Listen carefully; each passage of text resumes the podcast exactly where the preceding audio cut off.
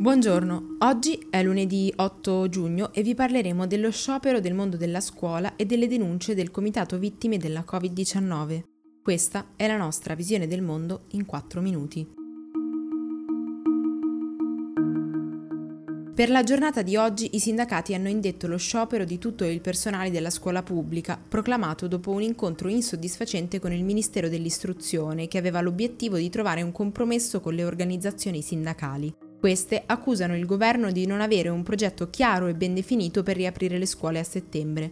Mancano i docenti, ci sarebbero 200.000 cattedre prive di un titolare, manca personale ATA sufficiente per garantire l'igiene e la sanificazione degli spazi, non c'è un piano per gestire il distanziamento sociale nelle classi, né sufficienti informazioni sulle modalità con cui si svolgerà la didattica. Il concorso straordinario per 32.000 docenti precari che insegnano da almeno tre anni, previsto dal decreto scuola, non sarebbe infatti sufficiente né nelle tempistiche né nei numeri a soddisfare la straordinaria richiesta di organico che richiederebbe una riapertura in sicurezza. A tre mesi dal presunto ritorno in aula, quindi, molti si chiedono come sarà possibile la didattica in presenza se le classi resteranno così numerose, se gli spazi scolastici non verranno ampliati e se il personale non sarà sufficiente per soddisfare il fabbisogno. Per tutto il corso della pandemia i rappresentanti delle istituzioni hanno dedicato pochissime parole alla situazione di insegnanti, studenti e famiglie, che improvvisamente si sono ritrovati a fronteggiare la didattica a distanza, una modalità di insegnamento a cui nessuno era preparato.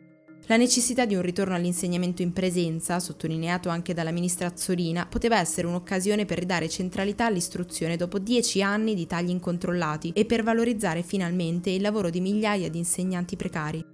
Eppure, nonostante i proclami della fase 2, per il momento il governo non ha fornito né risposte concrete né gli investimenti necessari per la ripartenza. Mercoledì un gruppo di rappresentanti del Comitato delle Vittime della Covid-19 presenterà almeno 50 denunce presso la Procura di Bergamo, dove i magistrati indagano per epidemia colposa. Non sono le prime, si vanno ad aggiungere ad altre centinaia che descrivono alcune delle più grandi lacune della gestione della pandemia in Lombardia, specialmente nelle province di Bergamo e di Brescia, le più colpite. Il comitato è nato il 22 marzo per iniziativa di Luca e Stefano Fusco, rispettivamente figlio e nipote di Antonio, morto a 85 anni dopo aver contratto il SARS-CoV-2. Oggi il gruppo Facebook da cui ha origine il comitato conta più di 55.000 iscritti.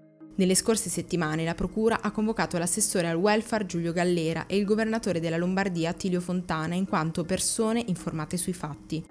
Entrambi hanno rimbalzato le responsabilità di quelle prime settimane di caos al governo, specialmente per la mancata istituzione della zona rossa ad Alzano e Nembro, i due comuni della Val Seriana dove c'è stato uno dei focolai peggiori del mondo. Su questo punto, lo scorso 3 giugno, i PM hanno chiamato anche il presidente di Confindustria Marco Bonometti per capire se, o più che altro quanto, il gruppo abbia fatto pressione sulla politica per rimandare la chiusura di un'area ricca di industrie, che non avrebbe dovuto, nelle parole del loro rappresentante locale, fondamentale dare all'estero un segnale di chiusura.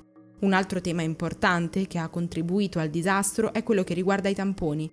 La Lombardia è tra le regioni che sembrano aver interpretato nella maniera più letterale possibile un'indicazione del consulente scientifico del governo Walter Ricciardi, secondo cui fare troppi test avrebbe diffuso nel mondo l'immagine dell'Italia untrice, quindi andavano fatti solo ai pazienti fortemente sintomatici. Il risultato è che molti in Lombardia sono morti a casa senza nemmeno sapere di aver contratto il virus. Anche oggi, che questa idea di Ricciardi è stata largamente smentita e l'utilità dei tamponi è stata ribadita da tutta la comunità scientifica, dal Pirellone continuano sulla stessa strategia. Pochi tamponi, pochi contagi e l'economia riparte. Per oggi è tutto. Da Antonella Serrecchia e da Rosa Uliassi, a domani.